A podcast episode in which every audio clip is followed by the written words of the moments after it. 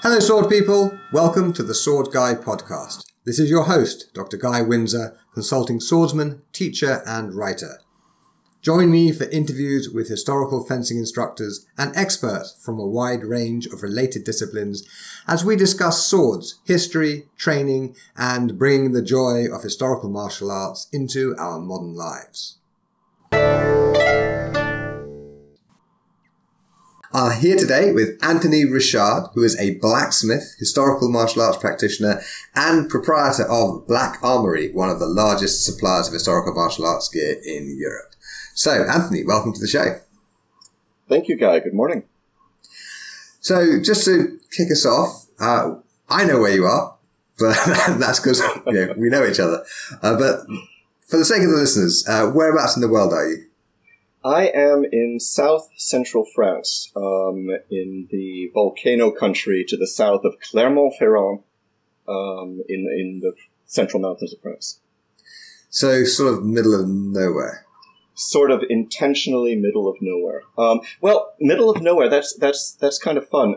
Yes, I'm in a tiny little village, population just under 70. Wow, that is a tiny village. Which is fantastic. We've got lots of space and mountains and history and castles and stuff. But we're only 10 minutes away from a medium-sized town for France, which is about 10,000, and we're only 40 minutes from the city. So in that regard, we're not as lost as it may seem. And when we moved here, my brother actually said, what are you doing in the middle of nowhere? And I told him, well, look, the cool thing about where we are is that we're close to nothing, but we're far from nothing. We're 4 hours from Paris. We're 4 hours from the Alps. We're 3 hours from the Mediterranean. We're 5 hours from the Atlantic. I mean, come on. Right. Yeah. And by European or continental standards, that's actually pretty close. By British standards, that's 4 hours from anywhere is the other side of the world. Well, and by American standards, it's right next door. As you can hear from my accent, I'm sort of in between the American and the French thing. So, I mean, like your bio says, you're from Washington D.C. originally. I was born in D.C. Yeah, I'm an expat kid. I'm lucky enough to have two fathers. I've got my natural dad, David, who's from Texas, and I was raised by my second father, my stepfather, who's from Luxembourg. Wow, that's quite a contrast. Yeah. So my mother's French. I've got a Texan dad who was a lawyer in Washington, and I've got my Luxembourgish father who was did his career at the World Bank in D.C. So. Okay. So I was born and raised primarily in Washington, D.C., traveled a bit, went back to the States, traveled a bit more, and ended up in France. Wow. So you actually chose France deliberately? I chose France deliberately. That's not to suggest that one shouldn't choose France deliberately. It's interesting to me because a lot of people just end up where they are. Yeah. Right? Yeah. Whereas, people are often completely baffled that my wife and I deliberately chose Ipswich for various good reasons when we moved here in 2016. And literally nobody we've ever come across in Britain has understood that choice because they don't understand the various variables that we were weighing up. But yeah, we deliberately chose to move to this specific place. And you've clearly done the same thing, which is unusual. My wife and I have a number of variables. Now, one of the variables, of course, for being exactly where we are is that this is the local area that my wife is originally from. So when we came back when we decided to be in France, this was the natural place to land. But initially, it was potentially a temporary landing.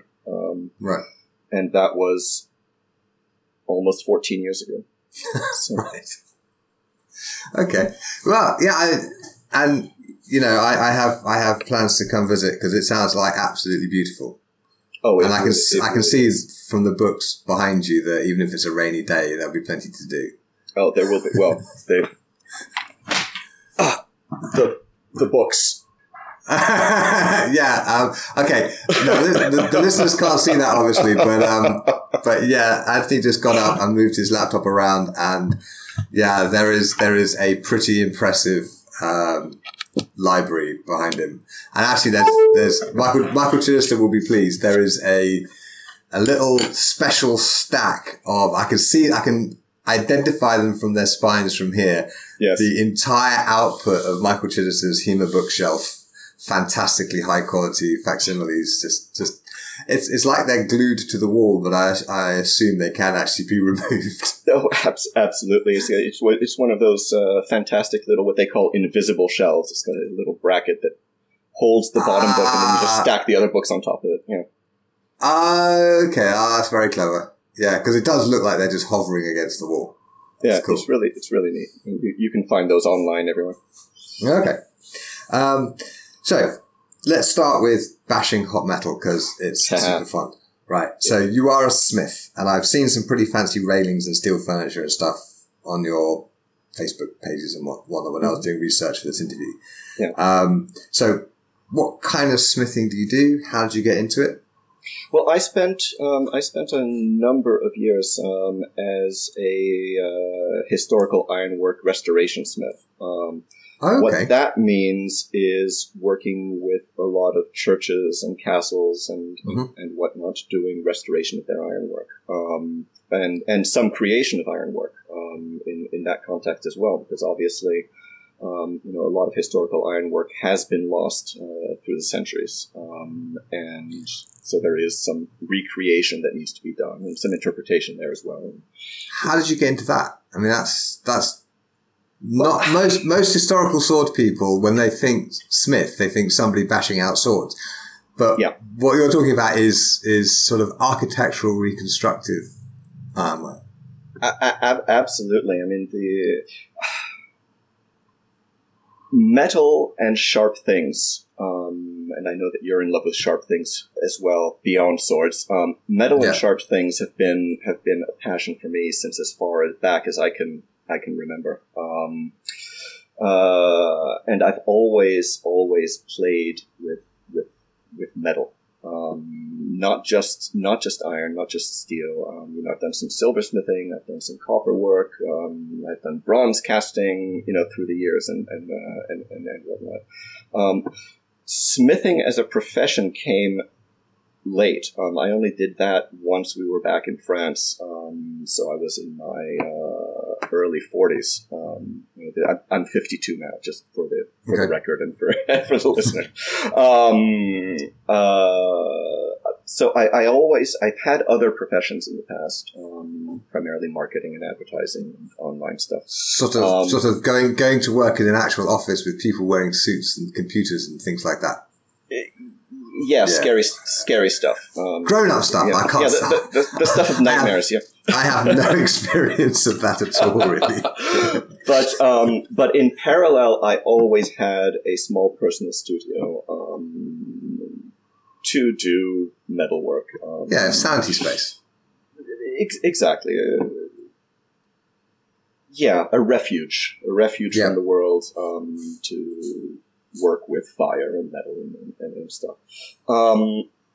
When we decided to come back to France and we talked about the middle of nowhere aspect of where we are, there were some decisions as well to be made as to what I was going to do for a living. And I decided to make a big change from that suits and computers world, and develop the metalwork, as a business. I fairly quickly made the contacts that I needed to make to get into that professional world. Polished up on some training the first year. A lot of my metalwork was self-taught over the years, over 20, 25 years. But obviously, there were certain aspects of things, especially when you get into architecture. There are some certifications that are required to be allowed to do it and whatnot. So I went out and got those. Hang on. Yep. That's an interesting bit. Let's not skip over it. So you wanted to work on, I don't know, let's say some Gothic cathedral or whatever, but you need to have a particular bit of paper so the people in charge of the building will actually let you touch their artwork. Okay. Yes. Right. So how does one go about getting that paper? And keeping in mind that France is France, which means that it's not just the person who owns the building.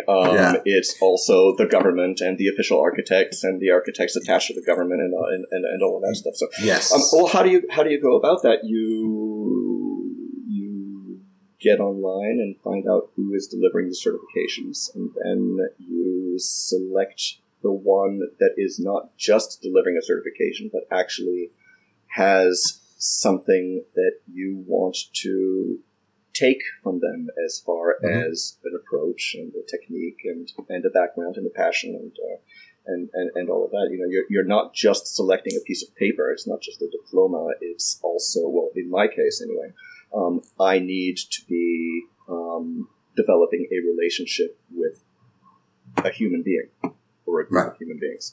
Yeah. So I found that person, that school, about a 3-hour drive from here, down in the south of France, in Provence, and spent my weekdays there and my weekends here, and got those certifications. How long did it take?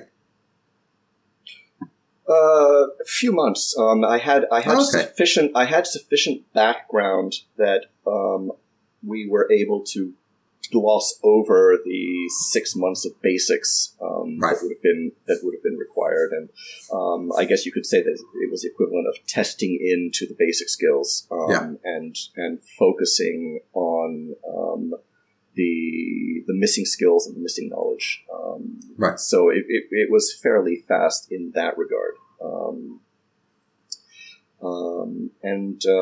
And then it was a matter of getting the word out that I was here and qualified. And qualified and available. Yeah, exactly. Huh. Okay. So, what was the first thing you worked on as a professional in that regard? The first thing I worked on as a professional is about 40 meters from where I'm sitting right now, and if I lean out the window, I can see it. It was a small handrail for the little old lady on her front steps across from me in the village, who was no longer able to get up her steps. And without a handrail, she was a lovely little old lady who needed a handrail. So you better do a good job, because you're going to be looking at that thing for as long as you're living there. It is still there, and her daughter now lives in the house and uses the handrail. It hasn't fallen down. Uses the handrail, and no one's fallen down. Excellent. Then, as far as historical monuments are concerned, the first few jobs were, because you're getting your feet wet and you're getting sort of vetted by the official architects on these things, so you get some small work. And so again, a few handrails and a couple of gates and that type of thing. And then I fairly quickly got into a castle near here called the Chateau de Saint-Saturnin. Which is a very interesting place. It was the birthplace of Catherine de Médici's mother. Okay. A lady named by the name of Madeleine de la Tour de Verne. As such, it was a royal castle, because when Catherine de Médicis became Queen of France, she probably only visited the place once in her life, travel being what it was at the time. But she had a particular fondness for this castle, which was the birthplace of her mother, and financed it regularly, the upkeep. And how did have a royal patron? Exactly. It was a royal patronage. And the castle had a fantastic history during the 100 Years' War, and one of the South Tower was completely redone and got what we call in France a couronnement. The top of the tower was redone as an emblem of its action during the 100 Years' War, and all kinds of neat historical tidbits. But one of the neat things about it is that we know from documentation that this castle had what was probably one of the first Renaissance gardens in France. Wow.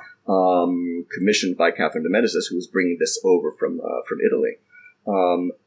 But the garden has not survived. Through the centuries, the castle was became a monastery, and then it became a nunnery, and then it went into, after the revolution, and it went into private hands and all kinds. So there are no plans, and there is no record other than the existence of this Renaissance garden and the location of the garden. So the current owner decided that he was going to commission the recreation of a Renaissance-inspired garden, because we don't have the plans, for the castle, and wanted all kinds of neat ironwork for the garden. Okay. So that was a 2-year project. I can send you a few pictures of what we did. Yeah, please send us pictures. I was just thinking that because I've done quite a lot of antiques restoration with furniture, right? Yep. And when you have a irreplaceable piece of furniture in front of you and you have to actually cut bits off it and stick bits on it and fiddle about with it generally, there is a very strong, I cannot afford to fuck this up vibe, right? But what you're describing actually is much less stressful because it's not like there's this bit of iron attached to this ancient wall and you have to like take it out and put a new one in or fix. So if you're actually creating kind of for a recreated Renaissance garden, that's actually making the ironwork for that is a kind of, it feels to me from a maker's standpoint as a kind of very low stress introduction to actually working on these sorts of sites. Yes. I'll tell you about the project that you just described. It exists. It's sure. There. But this one, yeah, no, absolutely. I mean, the stress came in when I realized the scope of what we had decided to do, and the fact that I was working alone in my workshop with deadlines and, oh my God, I'm never going to sleep again. Yeah. And so there was that kind of stress, but of course, no, there was not the stress of, screwing up something historical. That project was when I was subsequently given the restoration of the 13th century ironwork on the doors of the church in La Mongie. I'll send you that's not stressful at all. As well. Yeah, definitely send us pictures of that too. What did you have to do? Those doors spent a year in my workshop, so you dismounted the doors and took them into the shop and dealt with them there. They dismounted the doors and delivered the workshop. Delivered them to my workshop, and I then had to. I've got my notes somewhere. I don't remember off the top of my head, but I had to. As safely as possible, remove 127 or something medieval nails that were holding all of this together. Take everything apart, clean off the 19th century paint that had been applied to all of this. Yes, and reproduce the missing bits because bits and pieces had been through the centuries ripped off, stolen, removed. A few pieces may have been sold on the antiquities market, whatever. And so restoring those pieces, cleaning the rest, documenting everything. So these doors we also required full documentation. There are some fantastic late Romance sculpted animal heads in here, for which I took molds. There were some remnants of leather underneath the ironwork because a lot of these church doors were covered in leather at the time. Really? So samples of that, I took samples of that and got them to the architects so that they could do some analysis on that. Unfortunately, I never got any results from him. So I don't know what they ended up doing with it. But anyway, that was gathered and given to them. I had to forge some keys, which had been lost. Oh, fantastic story! You've certainly run across this as well in your furniture restoration. When you see old repairs that tell you some of the story, of what you're working on. And sometimes it's like a love letter from a long-lost craftsman, and sometimes it's like hate mail from some recent pillock. And absolutely. And in this case, it's fantastic because this door had three locks on it. Okay. And the first lock, it was just the lock location that was visible on the door.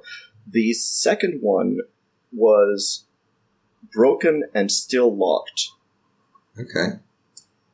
And it is perfectly visible and readable on the ironwork that one of the branches of the ironwork was bent aside to make room for the third lock.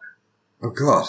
For which the key had been lost. So I had to forge keys for the third lock in order to be able and repair the lock in order for it to function again.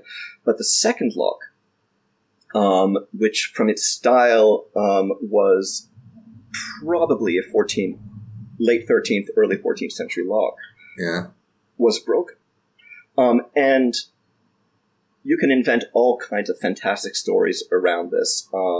You know, it's the morning of the wedding, and the priest shows up and says, "Oh my God, I've lost the keys." We can't, or a baptism, or He's like, "Quick, get the village blacksmith and break me this lock so that I can get into the church and perform the ceremony," or whatever. You know, fantastic things. But that was the stressful restoration of, okay, I've got to do this correctly. From removing the first nail and documenting everything, all the way to getting the work done, installing the newly forged pieces.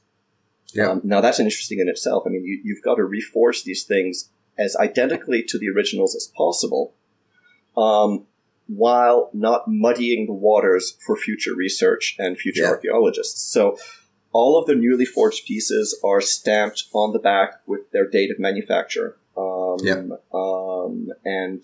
my forge mark as well. And we made the decision with the architects to not weld these pieces to the original ironwork, but to mount them beside the pieces with a visible break between them. That's a good way to do it. Yeah, so that it was immediately readable. Okay, this is a restoration. Yeah, but you know, a lay person wouldn't even notice, but anyone who knows what they're looking at will go, okay, this door has been restored. Or there's a fine line between conservation and restoration, and it sounds like there's elements of restoration like fixing the lock and getting it to work, and there's elements of conservation like replacing the missing pieces but making it clear that they are modern replacements, not original.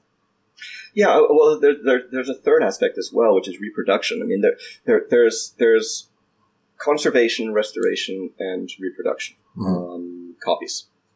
Sure. And that goes into the weaponry that we study as well. You know, it's for me, from an ethical perspective, it is vitally important that everything is readable. That you know this is a reproduction. Absolutely. That you know this has been restored. In honor of your Frenchness, in my display cabinet behind me, the listeners can't see it, but I'll put a photo in the show notes. I have my copy of 1740 edition of Girard. Right? Yeah. Well, it was originally, I got it as just unbound leaves. Yep. That was missing the title page, right? Everything else is complete. Mm-hmm. Okay. So what I did is I had it rebound by a professional binder who has done an absolutely glorious job of it. He's retired, otherwise I'd make sure to dig up his name and stick it in the show notes. But he doesn't want any more work. So Sure. Right. I got my friend Yako Takokaglio, who works at the at the University Library in Helsinki, which has a copy of the 1740. And he sent me scans of the missing page. Right. Yeah. And there is also in the 1736 is the first edition. This is the second edition. There's also a page. So the title pages are slightly different in the first edition. Okay. That's beautiful. So he also sent me those pages, right? So what I've done is clearly different paper, put in the missing pages from this edition, which is the title page and the dedication to the king. Also put reproductions of the pages that are different from the 1736 bound into the back. And a note here saying where I got the book from, where these scans come from, so that anyone who anyone in the future who comes across this will know when it was bound and where those reproduced pages come from, right? So they can see exactly what's original and what has been replaced because it was missing. Right. All of those steps are vital, especially the notes. Exactly. I can't stress enough, and I'm saying this, I guess, for any collectors out there who acquire antique weapons, for example, or antique books. The importance of noting any intervention that you make on the piece is important. Because all of these things, with any luck, are going to outlive us by a long time. Absolutely. Yeah. I mean, that's the intent. I mean, that's what collecting, whether it's a museum or a private collector, in the end is all about. I mean, of course, there's the joy of having custody of this thing for a while. You saw the grin on my face when I went to get my Girard, right? Absolutely. It's a thing of glory. It's fantastic. But in the end, it's not yours. It's not mine. Exactly. It's yours for the time being. It's yours for the duration of your ownership. But it's also a responsibility. And it's very important, I think, for all of us to remember that. I mean, I've got a few. I mean, they're not very valuable and they're not very old, but, I've got a few antique originals, myself. And I realize, this thing is going to be around, longer than me. And when something is valuable and unique, valuable, not just financially, but also as far, as the history, is concerned, the responsibility just grows. I mean. Yeah. Oh, yeah. I have a 1568 Morozzo. I've got a first edition Fabris and a first edition Capo. And it's once my wife and children are out of the burning house, they're next. I have questions. Okay, you were talking about getting medieval iron. Okay, good. We were talking about getting medieval iron nails out of, presumably, like an 800-year-old piece of oak. How do you do that without destroying the wood? Yes, exactly.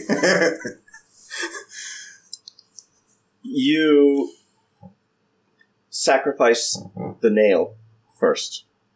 Okay. Yeah. But in the end, it's not that difficult. You don't just take a claw hammer and stick it underneath and yank. That's not going to work. Well, for one thing, you can't. The way a medieval nail is installed, you need to think of it much more as a staple than as what we think of as a nail. Sure. Medieval nails were extra long. They were run completely through the wood and folded back on themselves. They were clenched. Yeah. All right. Exactly. Yeah. They were clenched, which means that you can't just pull them out. No. So a medieval nail you know, as I was saying, was passed all the way through and bent over. And these things were designed to be removable. That's the other thing that we always forget in our modern world, where we don't have iron nails anymore. We have steel nails. Okay. Which are, as a restorer, you can order handmade iron nails, and they are woefully expensive, but they are the dog's bollocks for certain kinds of jobs. Yes, you can, and I've done it. But your hardware store nail is steel. And different beast altogether. A completely different thing. These are soft iron nails, and unbending them is not a difficult thing. Now, when I say that you sacrifice the nail, these are 800-year-old nails or close to it. Some of them will break when you're unfolding them and need to be replaced. So you don't forge weld them back together? No, not worth it. Okay. Not worth it. In a restoration, from a restoration perspective, reforging 10 or 15 nails is a much better solution. Okay. And you give the handful of broken nails to the owners of the property, and they're all happy because they make little keychains for their nephews and their nieces and their grandchildren. Yeah. And also, nails back then were relatively expensive compared to... Well, you know, these days we think of you buy a big bag of nails for practically no money, but back then he's now being handmade and quite big and made of iron. They're going to be, by our standards, relatively expensive? Well, by our standards, yes. I don't personally know of any research on the actual value of nails. You know, at the time, but at the same time. Banging out nails was actually a lot faster than we would imagine. Sure.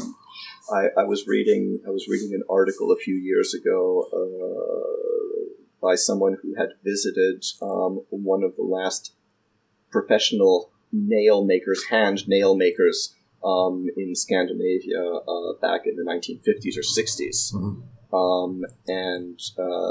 The rate at which this guy was churning out nails was just amazing. I don't remember off the top of my head, but I mean, he was churning out nails by the hundreds. Yeah. We see this all the time. Though. Like if a modern woodworker, if they have a sawn plank and they're using their planes, which are set for dealing with, so doing finishing work and adjusting work on dried planks of wood, it's going to take them forever to get that piece of wood down to the necessary thickness. And, you know, you start by putting a flat face on it, and you flip it over and you get it down to thickness and whatnot. Yeah. If you're using like pre-industrial plane setups and wood that isn't fully dry yet, the whole process, I've seen somebody take a 6-foot-long board that's about 18 inches wide and put a face on it, so one flat face, flip it over and plane about, should we say, half an inch off it to get it down to thickness, and he did the whole thing in about 15 minutes. Yep. Right? It's unbelievably fast when you're using the right tools in the right way, in the way that they used to be used. Absolutely. This reminds me of something about sword fights. Use the right tool the way it used to be used, and suddenly it just works an awful lot better. Absolutely. Exactly. No, yeah, exactly. And our modern concept of how things should be done is completely skewed by mass production, and the fact that for generations now we've been used to things like, well, wood. How do you cut wood? Well, you saw it. No, you fastest split it. And best way, you split it. You split it. And, I mean, you do have sawn planks, but they are expensive and hard to produce, and they are weaker, and you only do it for very specific applications. Sawing is for when you need to cut across the grain. Right. Yeah. Well, but also they did saw planks for like tabletops and whatnot, but like ships were made out of split timber, because why the hell would you saw it? Because as soon as you saw it, you're cutting through the grain, you're not splitting it along the grain, and so you don't have contiguous grain from one end to the other, so the board is weaker. And in a ship, you don't want that. And then smithing is the same general idea. Punching a hole through steel is way faster than drilling it. Yeah. And you're not losing any material. Right. And when steel is expensive, that makes a difference. Exactly. Okay, so we still haven't got our nail out of the piece of wood yet. Okay, so... You've unclenched it. What do you do next?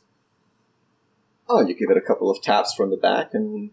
Then it just slides out. And you just lift it out. Absolutely. Huh. So it doesn't, get stuck to the wood in any way? It does not get... It does not get stuck to the wood in any significant way. That's the other thing that we need to remember about the iron at the time. It does not rust the same way as modern steels will. Right. Modern steels will tend to not only rust, but create oxides that increase in volume. And get it stuck in there.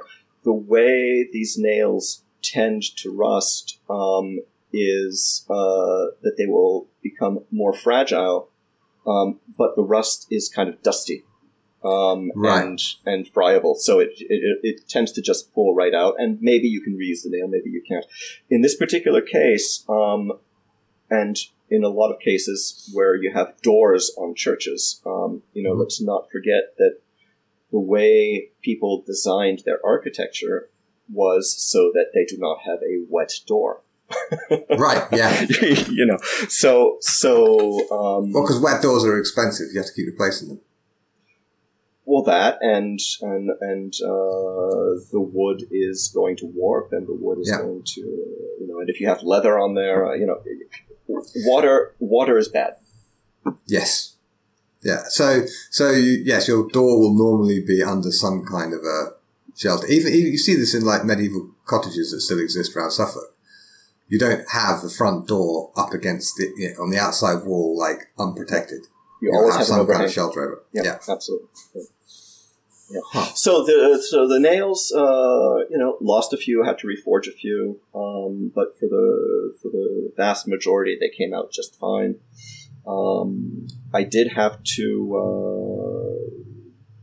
That's one of the things about smithing that I just absolutely love is that a lot of the time you're making your own tools for a specific job, so I did have to make 3 separate nail headers. That's the tool that formed the shape of the head on the nail. Because medieval nails, you do have flat nails like the ones that we know, but a lot of the nails are pyramid shaped on the top. So how do you make that? Well, the easiest way to make it is to take a sample nail,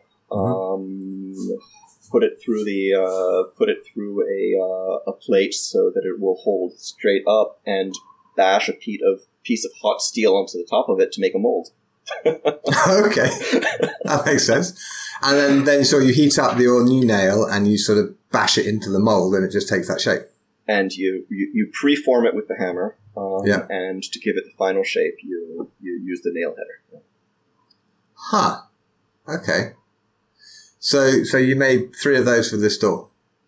Because there were 3 different... styles of nail.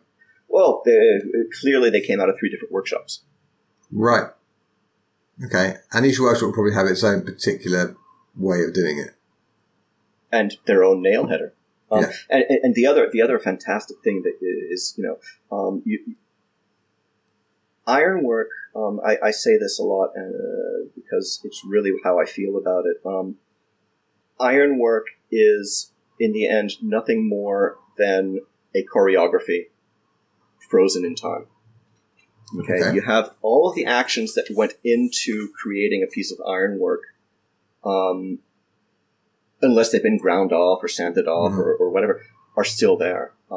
And looking at the back of pieces that are meant to be seen will tell you so much. And for example, I was able to recognize individual tools used on the back because they will leave their own mark. You're able to see where the blacksmith was working alone and where he had a striker hitting from the other side.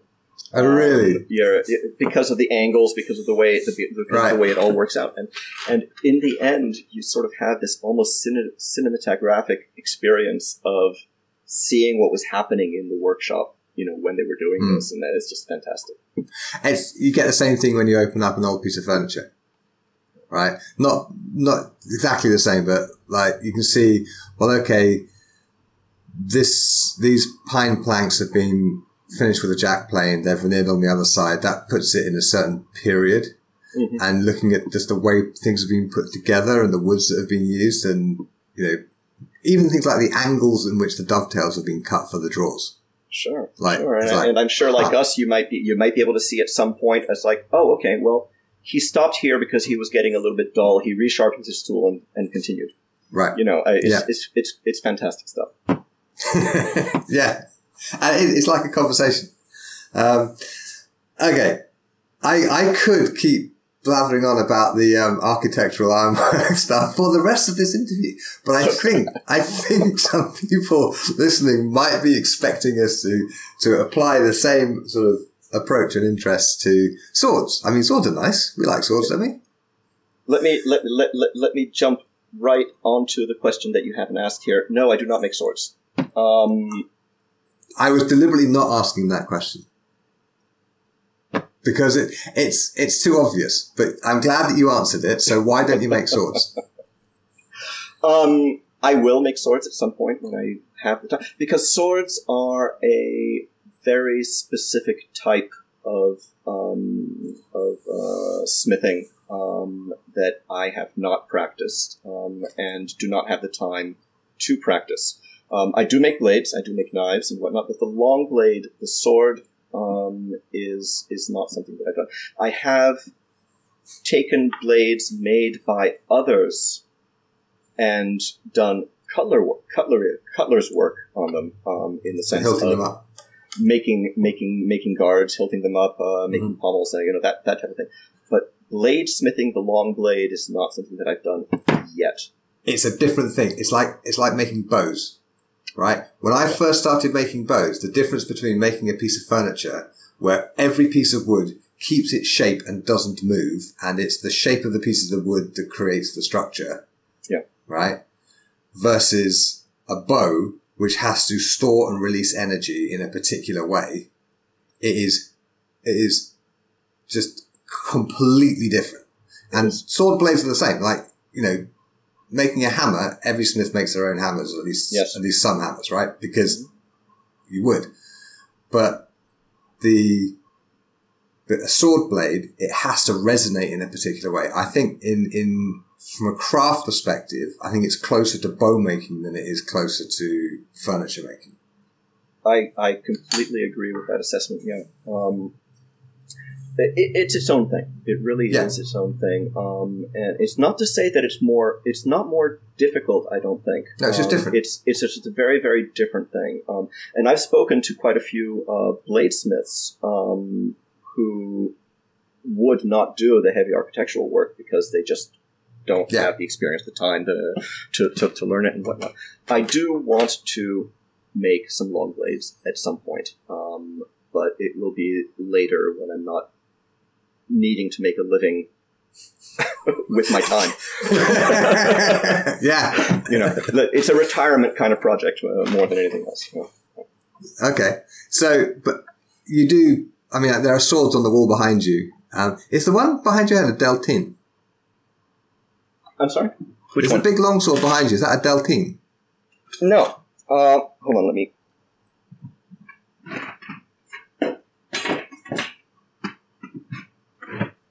Oh, this right, one, yeah, okay.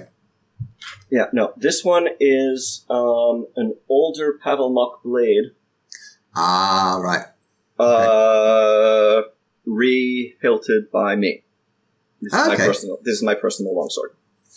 Okay, for the sake of the show notes, would you mind sending us a picture of it? Because we've just been talking about it, and it's not fair on the listeners who can't see it.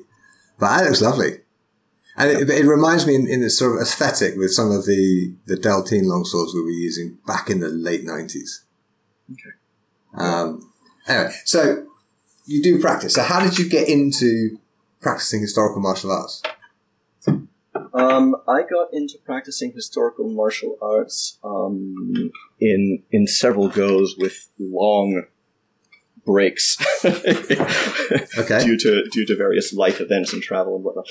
My first discovery of historical martial arts as martial arts being practiced by people of our generation would have been in 1992, 1993 in Washington. I was fencing épée, Olympic fencing, in Washington at the time. And there were a couple of guys who would show up from time to time at the club with rapier and dagger and whatnot, and who would just do their thing off to the side. So that's 92, 93. That's early days. Yeah. That's back when I was starting in Edinburgh. Yeah. That was very, very early days. Do you remember who they were? I do not. I do not. I played with them a couple of times, but didn't really get into it. I was still interested enough in progressing with the Olympic épée at the time that I didn't make that foray immediately. I guess it goes with my personality, and I know this about myself, is I tend to be the kind of person that when I get interested in something, I go all in, and tend to make a change, tend to stop what I was doing, and this is what I'm doing now, and this is my thing, and this is what I do. And I was still interested in épée at the time. I had only been practicing for a few years, and wanted to get better at that. So I didn't give in to the temptation immediately, even though I was very interested in what they were doing there.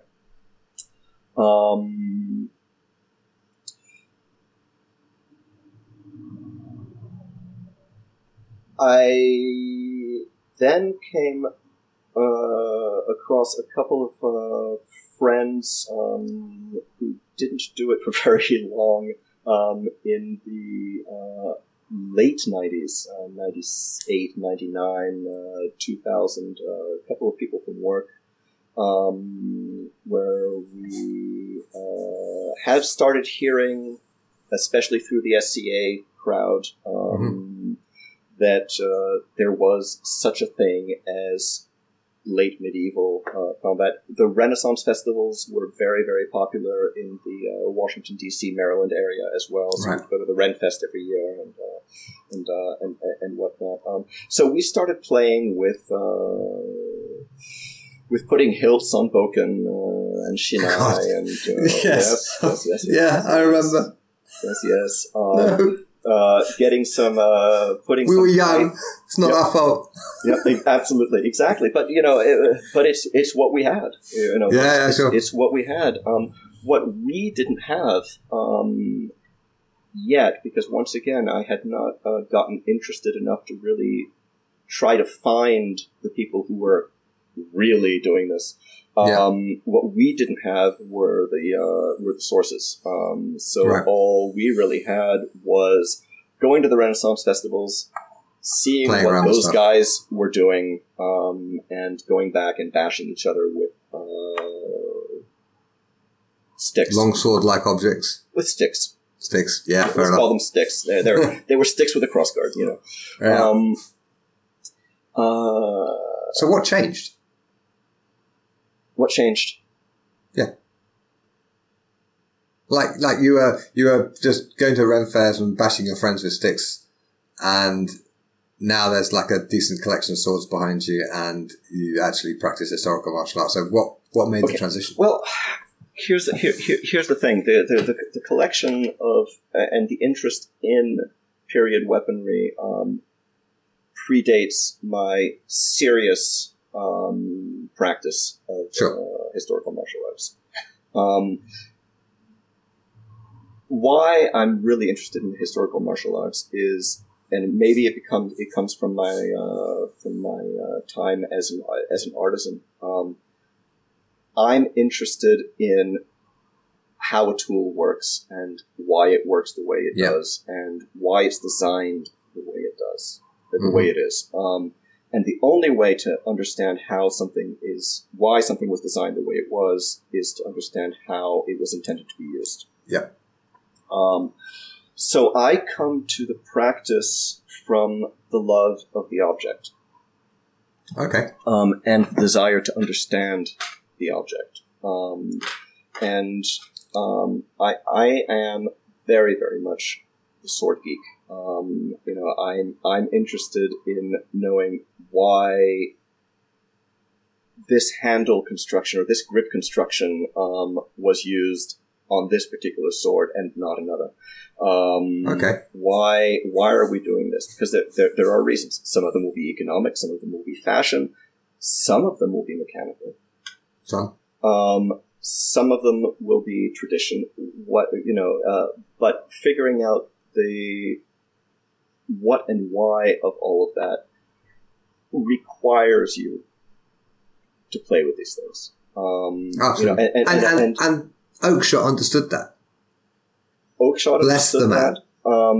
The majority of the weapons collection curators that I have had a chance to exchange with understand that. Now, that doesn't mean that they all do it. That doesn't mean that it's possible to do it with a lot of these collections. But as we move into an era, and we are in that era, where we understand enough about these weapons to make proper reproductions of these weapons and then go play with them. Yeah. So do you play with sharps a lot? No. I do not play with sharps a lot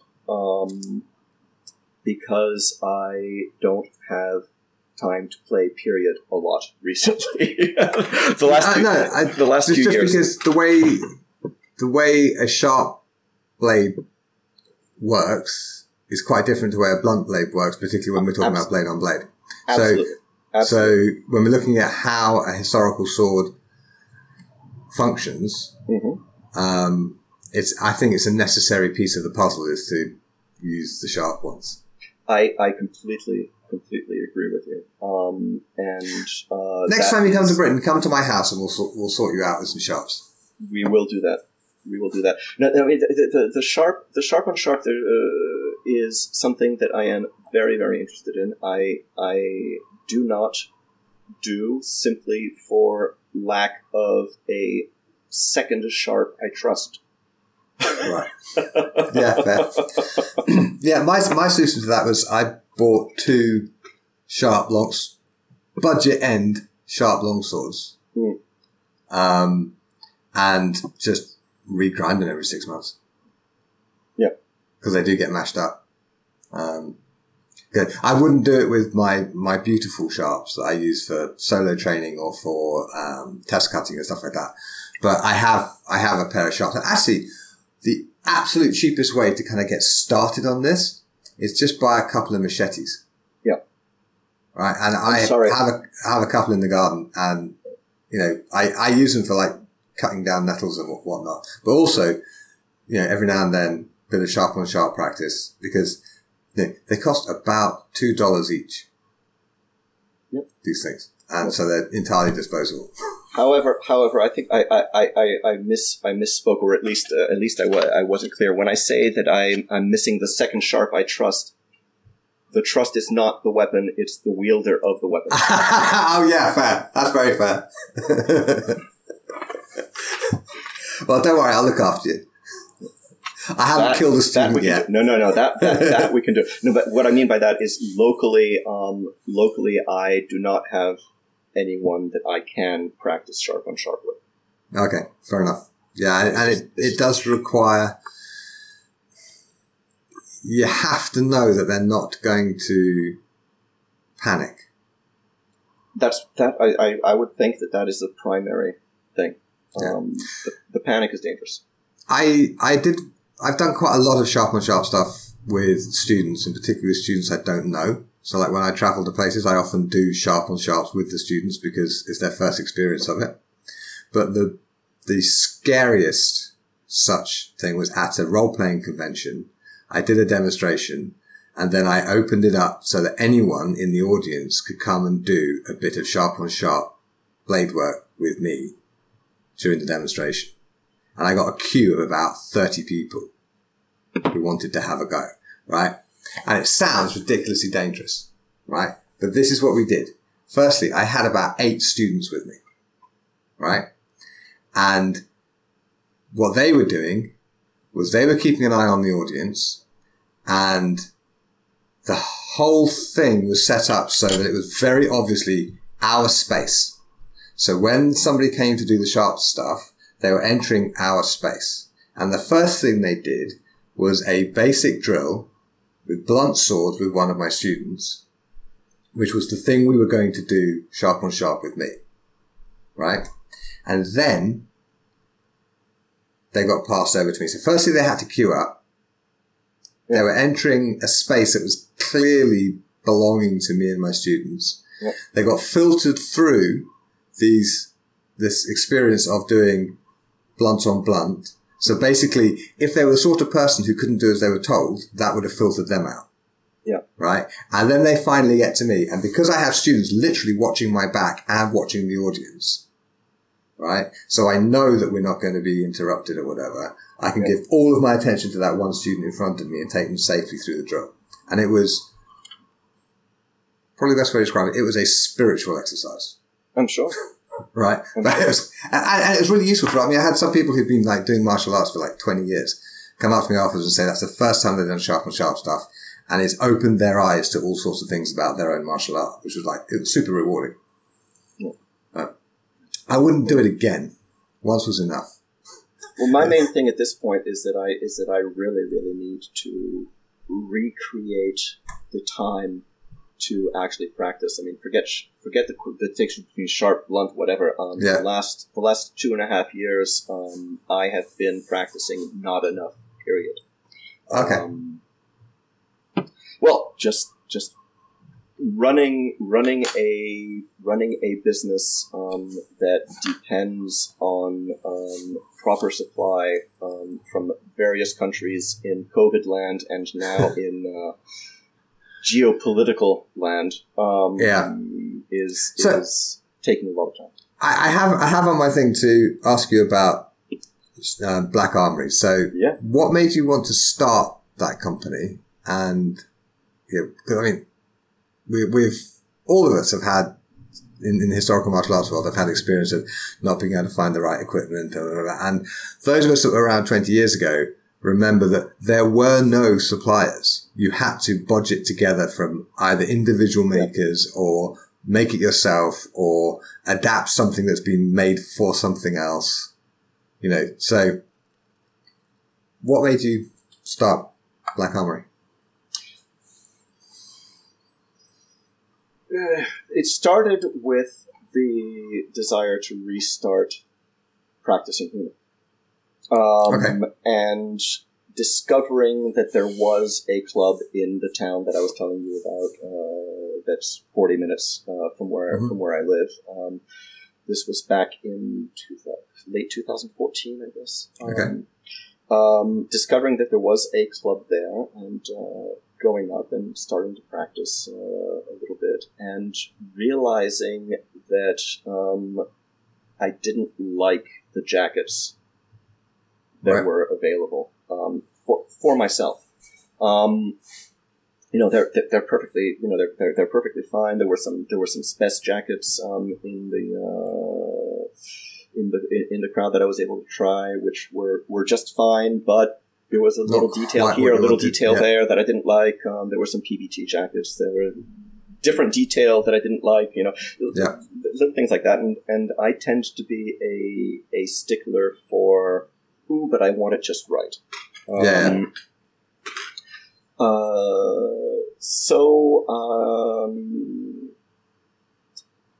I had a person in the club who was sort of having the same kind of thoughts, and we had a prototype jacket made by someone local to us that was giving us sort of what we wanted out of a jacket, and it sort of grew from there, because then it was well, can we actually produce this thing? And the answer was yes. And is there interest in this thing? And the answer was yes. And people who were buying the jacket from us were saying, hey, can you also get me this? Right. And the answer was yes. And it sort of started growing from there. And remember, I was telling you earlier about my personality, which is, you know, when I start something, I tend to go all in, which is extraordinarily dangerous.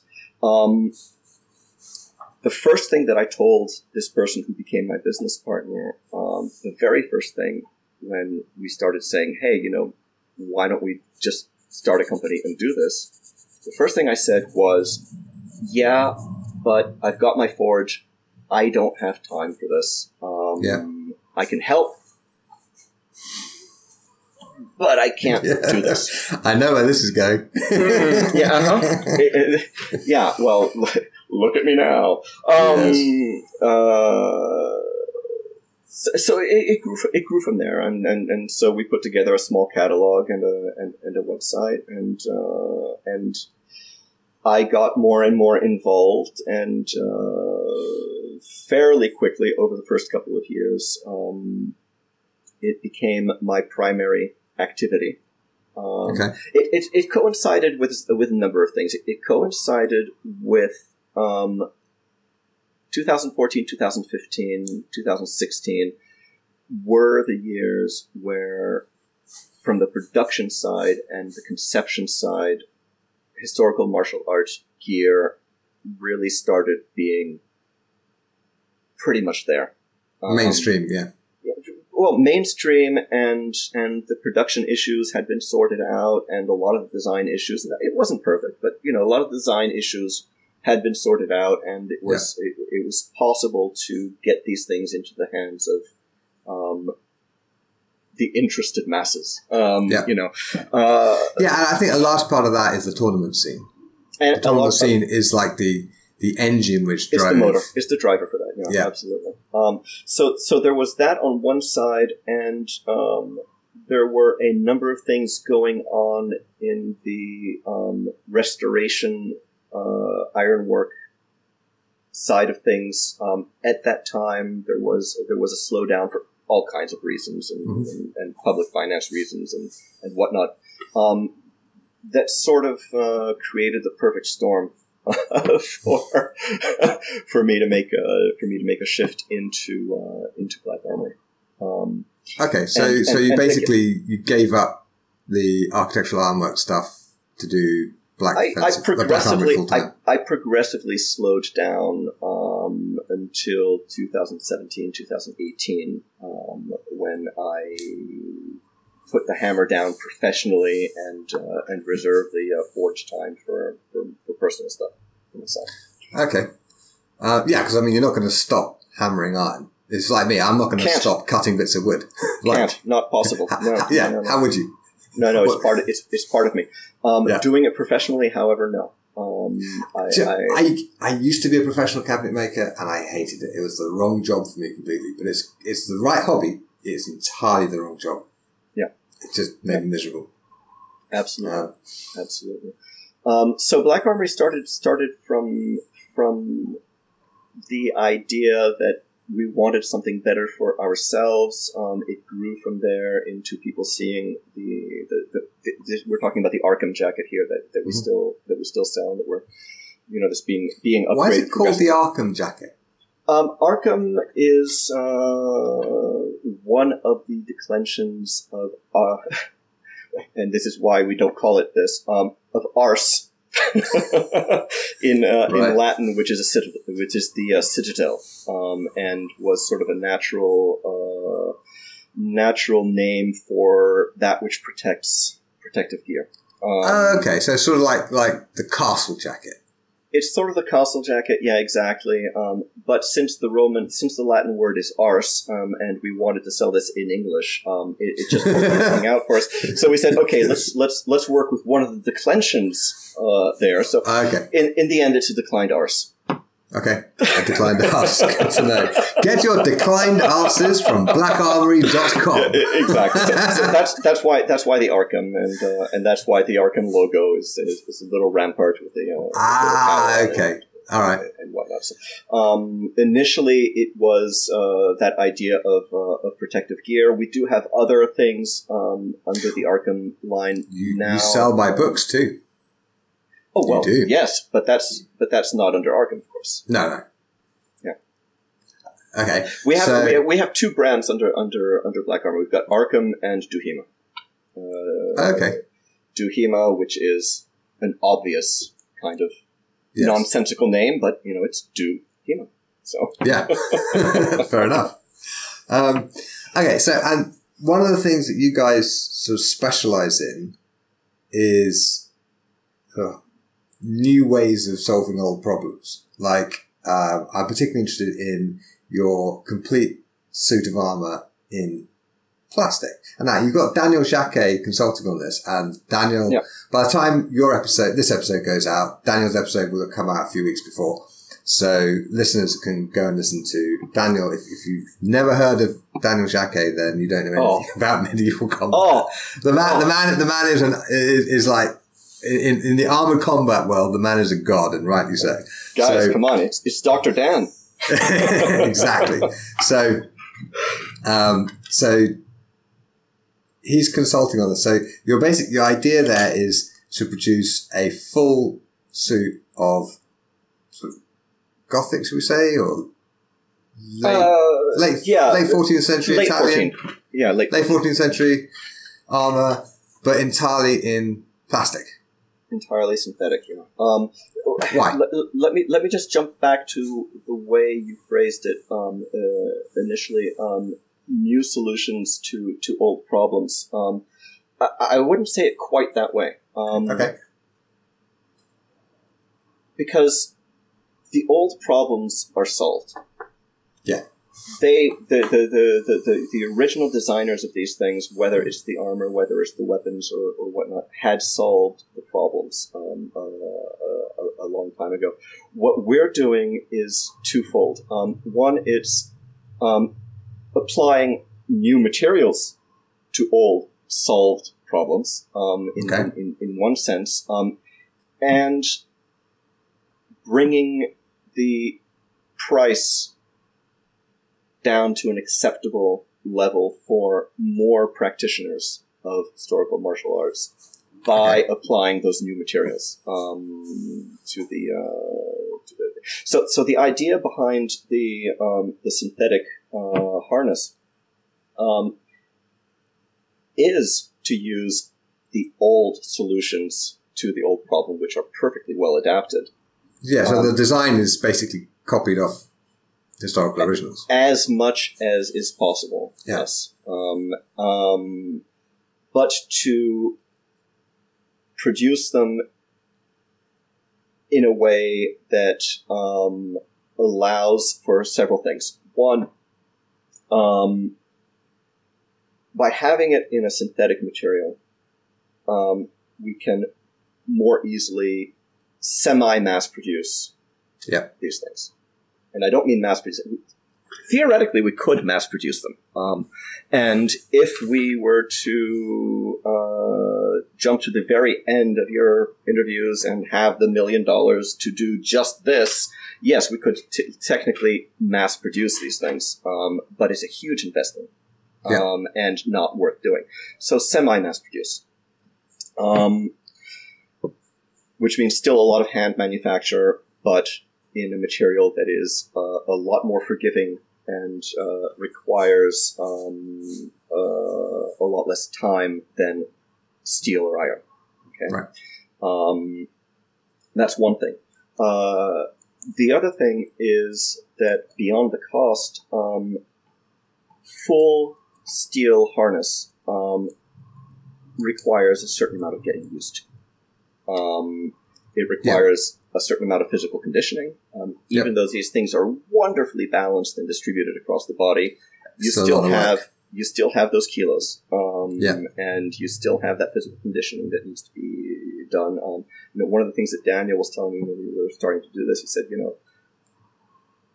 it took me 6 months of wearing my harness 2 hours a day intentionally to develop the tiny little muscles that you don't even know are there to be able to actually wear this thing and move in it in a combat sort of way. So that's not the kind of physical development investment that the average HEMA practitioner is going to be able or willing to put in. Yeah, most people simply can't go to work in their harness, which is what you need to do. I mean, to get used to it, you need to put it on and wear it. I mean, when I was conditioning to my harness, I would sometimes get into it and then just spend the morning doing woodwork in my armor. Yeah, yeah, or right. People like Daniel who go to airports in harness. He's a lunatic. I love him. But in any case, so there is that aspect as well of lowering the bar is not just about making something that is more affordable to more people. But is also more accessible simply physically to more people. So the idea there was to see what we could do to have something as historically accurate in its design and in its mobility, in the targets that it offers to the practitioners, in as many hands, or in this case, on as many bodies as possible. Okay. So is it actually available yet? Yes and no. Okay. Yes, it is. Our partner for this on the production and on a lot of design is Michael Zavitsky. Michael is Ukrainian. Michael is in the Ukraine. His workshop is in the Ukraine. So what does that mean? That means that we get into the geopolitics that I was talking about earlier, and I'm calling it that because I'm just calling it that. It's a difficult situation. That said, I am hugely impressed with my several Ukrainian suppliers. They are still working. Yeah. They are still producing. They are still shipping.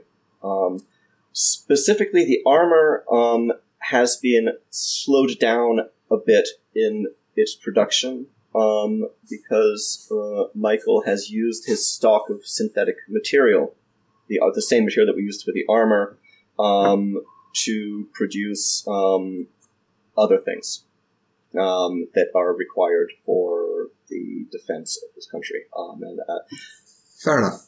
I was hesitant initially to talk about it, but since he has advertised it all over Facebook, it's fair game. Michael is producing knee pads and elbow pads for the Ukrainian military using the stock of plastic that we're using for the armor. I don't think anyone can reasonably object to that. No, there's no objection. Apart from the Russians, who'll be very upset. And even so, and even so. What are we protecting? We're protecting elbows and knees against collision abrasions. Exactly. Yeah. But in any case, so there's a bit of a slowdown there, and it's simply a raw materials issue that will be solved. Michael also produces our synthetic pole arms, and those are still being produced and shipped.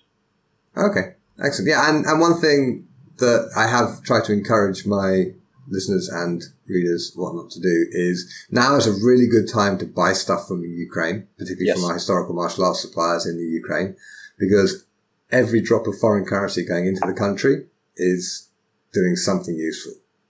Oh, absolutely. Absolutely. And one of the things that we made clear, I mean, I'm not going to go into all the commercial agreements that I have with various suppliers and whatnot, but specifically regarding the Ukraine, as long as this situation lasts, everything that comes in on purchases of the Ukrainian material goes to pay the Ukrainian upfront, so that the cash is flowing, so that it's going in, so that it's there. So that's important. And quite frankly, since we're talking about this situation, and we're talking about historical martial arts, it's not just the Ukrainians. It's the Russians as well. I mean, our Russian producers, people like Kvetin and whatnot, are put in a terrible spot by the situation as well. They are being absolutely screwed over by their government. No question. Absolutely. So it's a matter of HEMA solidarity, and not at all a national thing. Yeah, couldn't agree more. So people can actually go to your website and, if they want to, just order a set of this harness now. Yes, they can, and it will be delivered. Eventually. It's just going to take a little bit more time than we had hoped, right now. Sure. But honestly, long lead times is kind of par for the course with historical martial arts. I mean, I remember back in when we were dealing with Deltine, like in the 90s. But one thing I loved about Deltine, right? Nice designs, nice swords, and all that. But they said, order now and you will get your sword in 10 months, right? That was their order time back then. And the thing is, so many smiths, so many suppliers would say, order now and you'll get your thing in 3 months. Okay? But the thing is, that 3 months became 6, became 9, became 12, and eventually you might get your thing 2 years later. Whereas Deltine, they said 10 months. 10 months later, you got your thing. Every time. Right? So, waiting a bit, that's fine. I had some hand, you're a craftsman, I had some woodworking swords made by a chap called Florip Tools in the United States. He's a retired Marine who's sort of gone into making these fantastic hand swords, right? And they are beautiful. And yeah, they take 8 months, 9 months to get to. I don't care, because when they arrive, they're fabulous and exactly what I ordered and totally worth both the money and the weight. So you don't need to be embarrassed by long lead times, I think. Well, it's something that I'm trying hard to manage at the moment. It has been a rough ride as far as managing a business of this type over the last. Well, COVID was not the biggest issue. 2020, 2021, we had some slowdowns from time to time and whatnot. It wasn't a big problem. Since November, December, it's been complicated in the sense of we ourselves never know what to expect as far as when we can get delivered. Yeah, from our suppliers. Because we have a combination. And we can't make promises, and yet we kind of have to. So there's that aspect of things. There's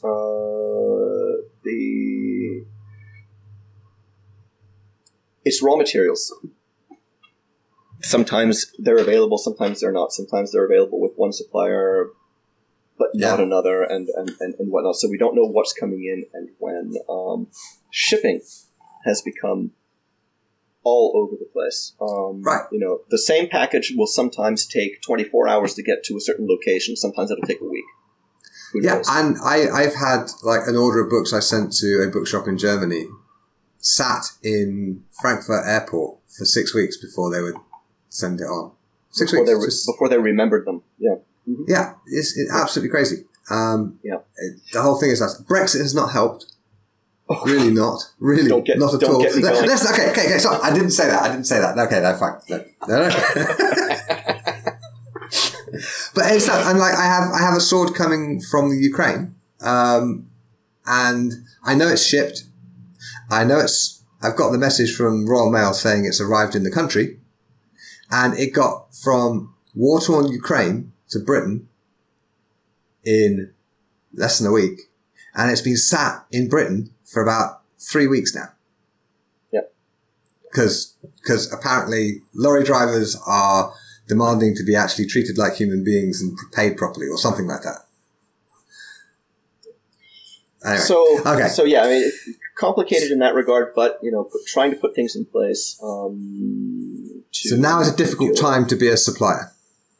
Now is a complicated time to be a supplier. You know, things are happening. It's just a lot more work to manage than it used to be, than it should be, and whatnot.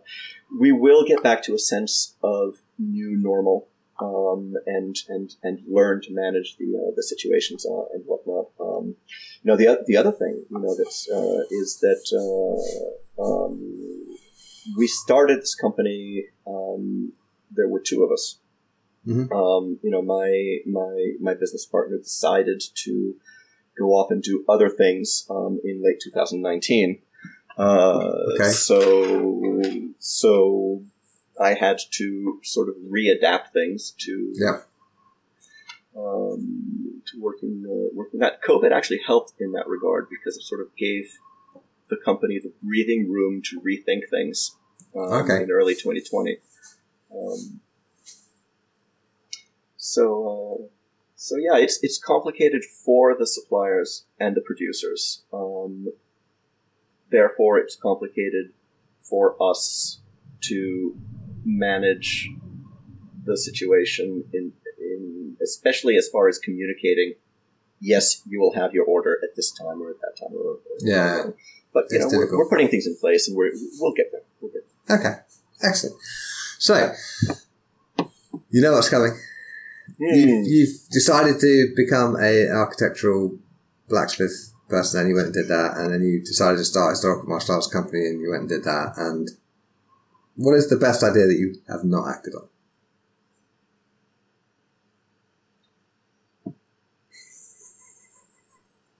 Apart from investing in Apple stock in the early 1990s, did you actually have the idea to do that? I didn't. Oh, I absolutely did.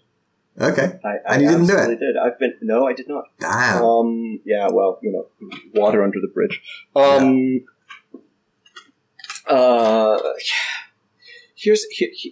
That's a tough one for me.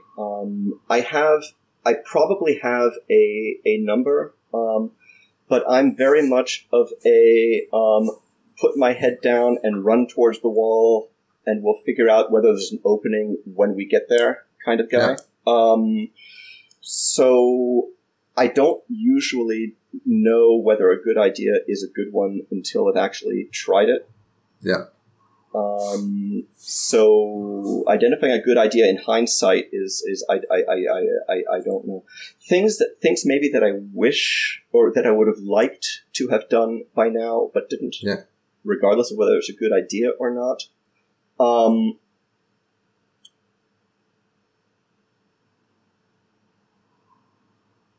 Riding horses. I have been telling myself I will start riding next year since I was like 18. Are there horses near you? Oh gosh, there are horses everywhere. Absolutely. Right, so why don't you just definitely riding country? Just do it.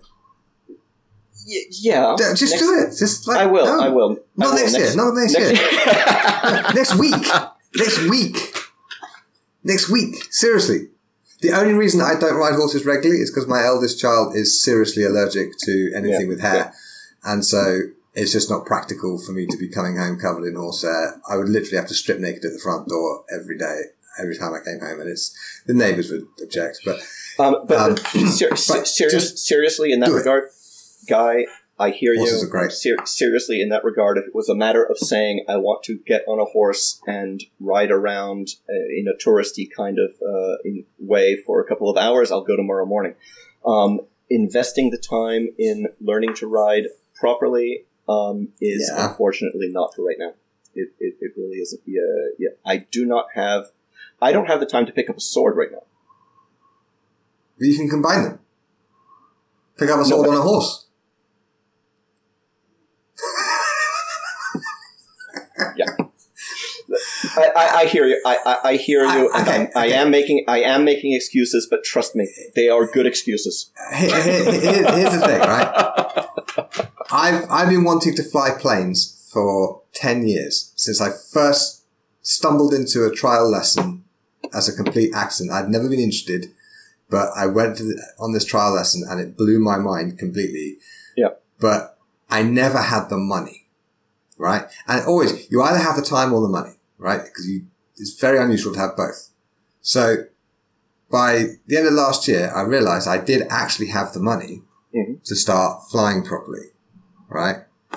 And so I just said, fuck it, I will make the time. And I have let all sorts of things slide. Like I should be way further ahead on writing my next book. But every time I go flying, and I try to go at least once, sometimes twice a week, it's most of a day, because it's most of an hour to get there. Yep. There's, briefing and then flying, and then after the flight, you have a debrief, and then all sorts of fiddling about. And so for every hour in the air, it takes me probably 4 hours out of the day, right? And sure, that time has to come from somewhere. So, but you know what? Totally worth it. Totally worth it. I can think of a million things you could just let slide just to get yourself on a horse, and I think you would not regret it. You should do it. And, okay, you may be letting the perfect be the enemy of the good. Like, yes, absolutely, long-term goal. Learn to ride properly, do your flying changes and all the other gubbinses that go along with high-level riding, right? Absolutely. That should be the goal. But there's much value to be had in simply showing up, doing the necessary stable work, getting on the horse, riding around the field for an hour, and then getting off, looking after the horse and going home again, right? Time spent in the saddle is never wasted, in the same way that time spent flying a plane is never wasted. It doesn't have to be all formal instruction and doing it perfectly. No, that's perfectly understood and makes a lot of sense. So, next week. Excellent. Once I figured out how to string more than 45 minutes in one stretch. Dude, we've been talking for 90 minutes. You should have said, Guy, I'm terribly sorry. I can't do the interview today. I'm going riding. And do you know what I would have said? I would have said, good choice, sir. That is fair enough. That is fair enough. I'll tell you what. Why don't you delete the last hour and a half? And I'm gonna no, we've got it now. We might as well keep it. Absolutely. No. So yes. So riding is something that I will do. Absolutely. Next week. Shortly. Okay. All right. Sure. Next week. Brilliant. Sure. Brilliant. Okay. And probably a number of other things, but that's probably the one. I'd say the reason I chose that one, I think, is that's the one that I can say yet and that I will do. Okay. And, I know quite a few people, Jessica Findlay being one, who have taken up riding fairly recently. So, in our middle age, because it wasn't available when we were younger, or it just wasn't a thing we got into back then. And it's transformative. It's just one of those things that's fundamentally good for you. And the thing is, we are not getting any younger. Our hips are not getting more limber with age. So, agreed. If you leave it too late, you might end up not in physical condition to do it. So, times are fleeting. Yes, sir. Right, you have your marching orders, sir. Yes, sir. Come on my show, Anthony, and I'll tell you what to do with your life. Lucky you, sir, Guy, sir. All right, okay. My last question: somebody gives you £1 million to spend improving historical martial arts worldwide. Of course, what you do is you open a stable. No. What would you do with it? What would I do with it? I would, because in itself it would be not sufficient, unfortunately. But you can have as much money as you want. Use it. Well, I would use it to get the research and legwork and probably initial scripts done for a historically accurate miniseries. Okay. Okay. Now, all right, here's my thinking. Yeah. And if somebody wants to take this one and run with it, please do it. But please do it right. Okay. Yeah. Paulus Hector Mayer. Oh yes. Okay. Mm-hmm. Paulus Hector Mayer is the perfect subject for a historical martial arts period series. It's Absolutely. Got everything. It does. The intrigue. It's got the how were manuscripts produced. It's got how is this artwork done. It's got the fencing schools. It's got the fact that Joachim Meyer was teaching and practicing a 3-day ride from Paulus Hector Mayer at the same time. So we can throw him in there as well. There's all kinds of things. There's the Festschule. There's the it's all there. Just for the sake of listeners who may not know who Paulus Hector Mayer is, could you summarize the high points of his life for us? Saint Paulus is... He was not a saint. No, but as far as I'm concerned, he's the patron saint of historical martial arts. Okay. I thought that was Michael Chidester, but carry on. No, Michael Chidester is the current cleric of historical martial arts. But Saint Paulus, no, Paulus Hector Mayer was a Bavarian martial artist, but he. In the late 16th century, he died in 1579. How he died is important.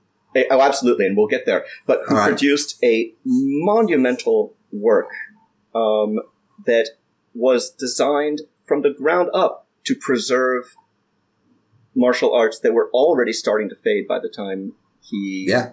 did all of this, which is why I'm saying that he is the patron saint of historical martial arts, because he was a HEMA guy.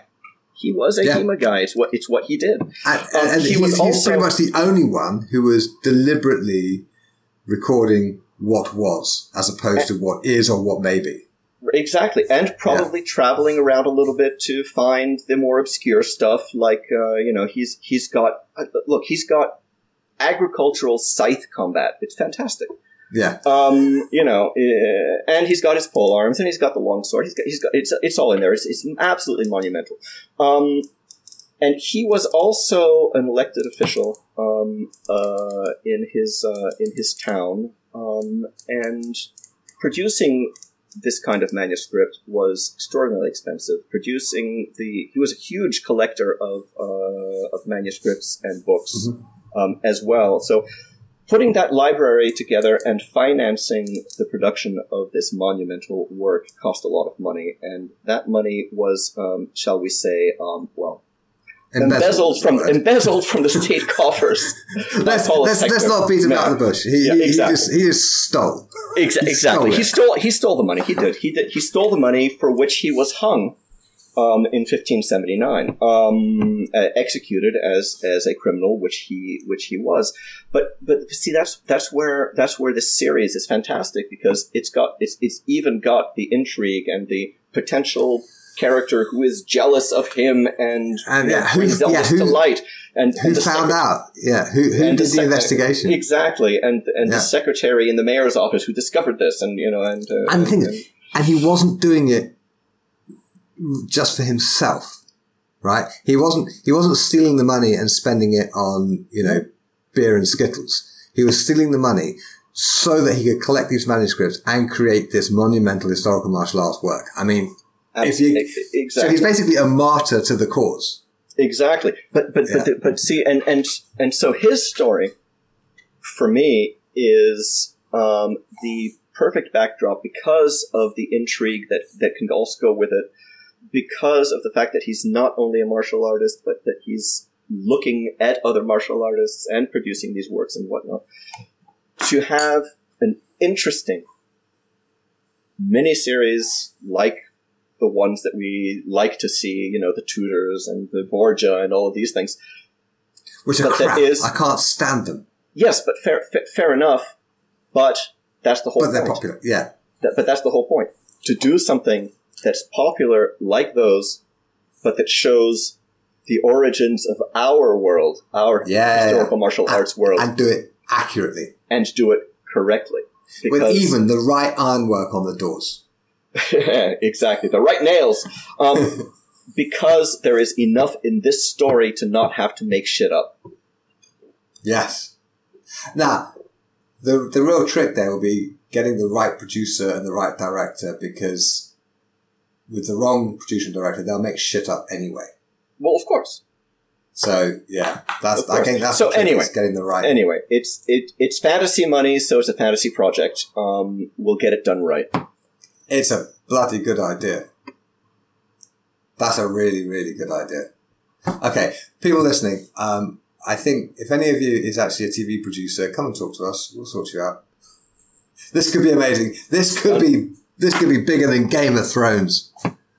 Well, unlikely. Well, yeah. Mm, well. Better than Game of Thrones, indisputably. Bigger, probably not. Brilliant. Well, thank you very much indeed for joining me today, Anthony. It's been lovely talking to you. It was a good time. Thank you very much. Thanks for listening. I hope you enjoyed my conversation with Anthony. You can find the episode show notes at swordschool.com/podcast. And you definitely want to check those show notes this week, because we have lots and lots of pictures of Anthony's blacksmithing work and other things. So that's swordschool.com/podcast. And while you are there, you can sign up to my mailing list if you want to. You don't have to, but I would strongly advise it. And I'll send you a free copy of my book, Sword Fighting for Writers, Game Designers, and Martial Artists. I'd like to thank my patrons on Patreon for their kind support of the show. It lets me know that you care about the show and want it to continue. You can join us there for behind-the-scenes content and to submit your questions for future guests. That's patreon.com/theswordguy.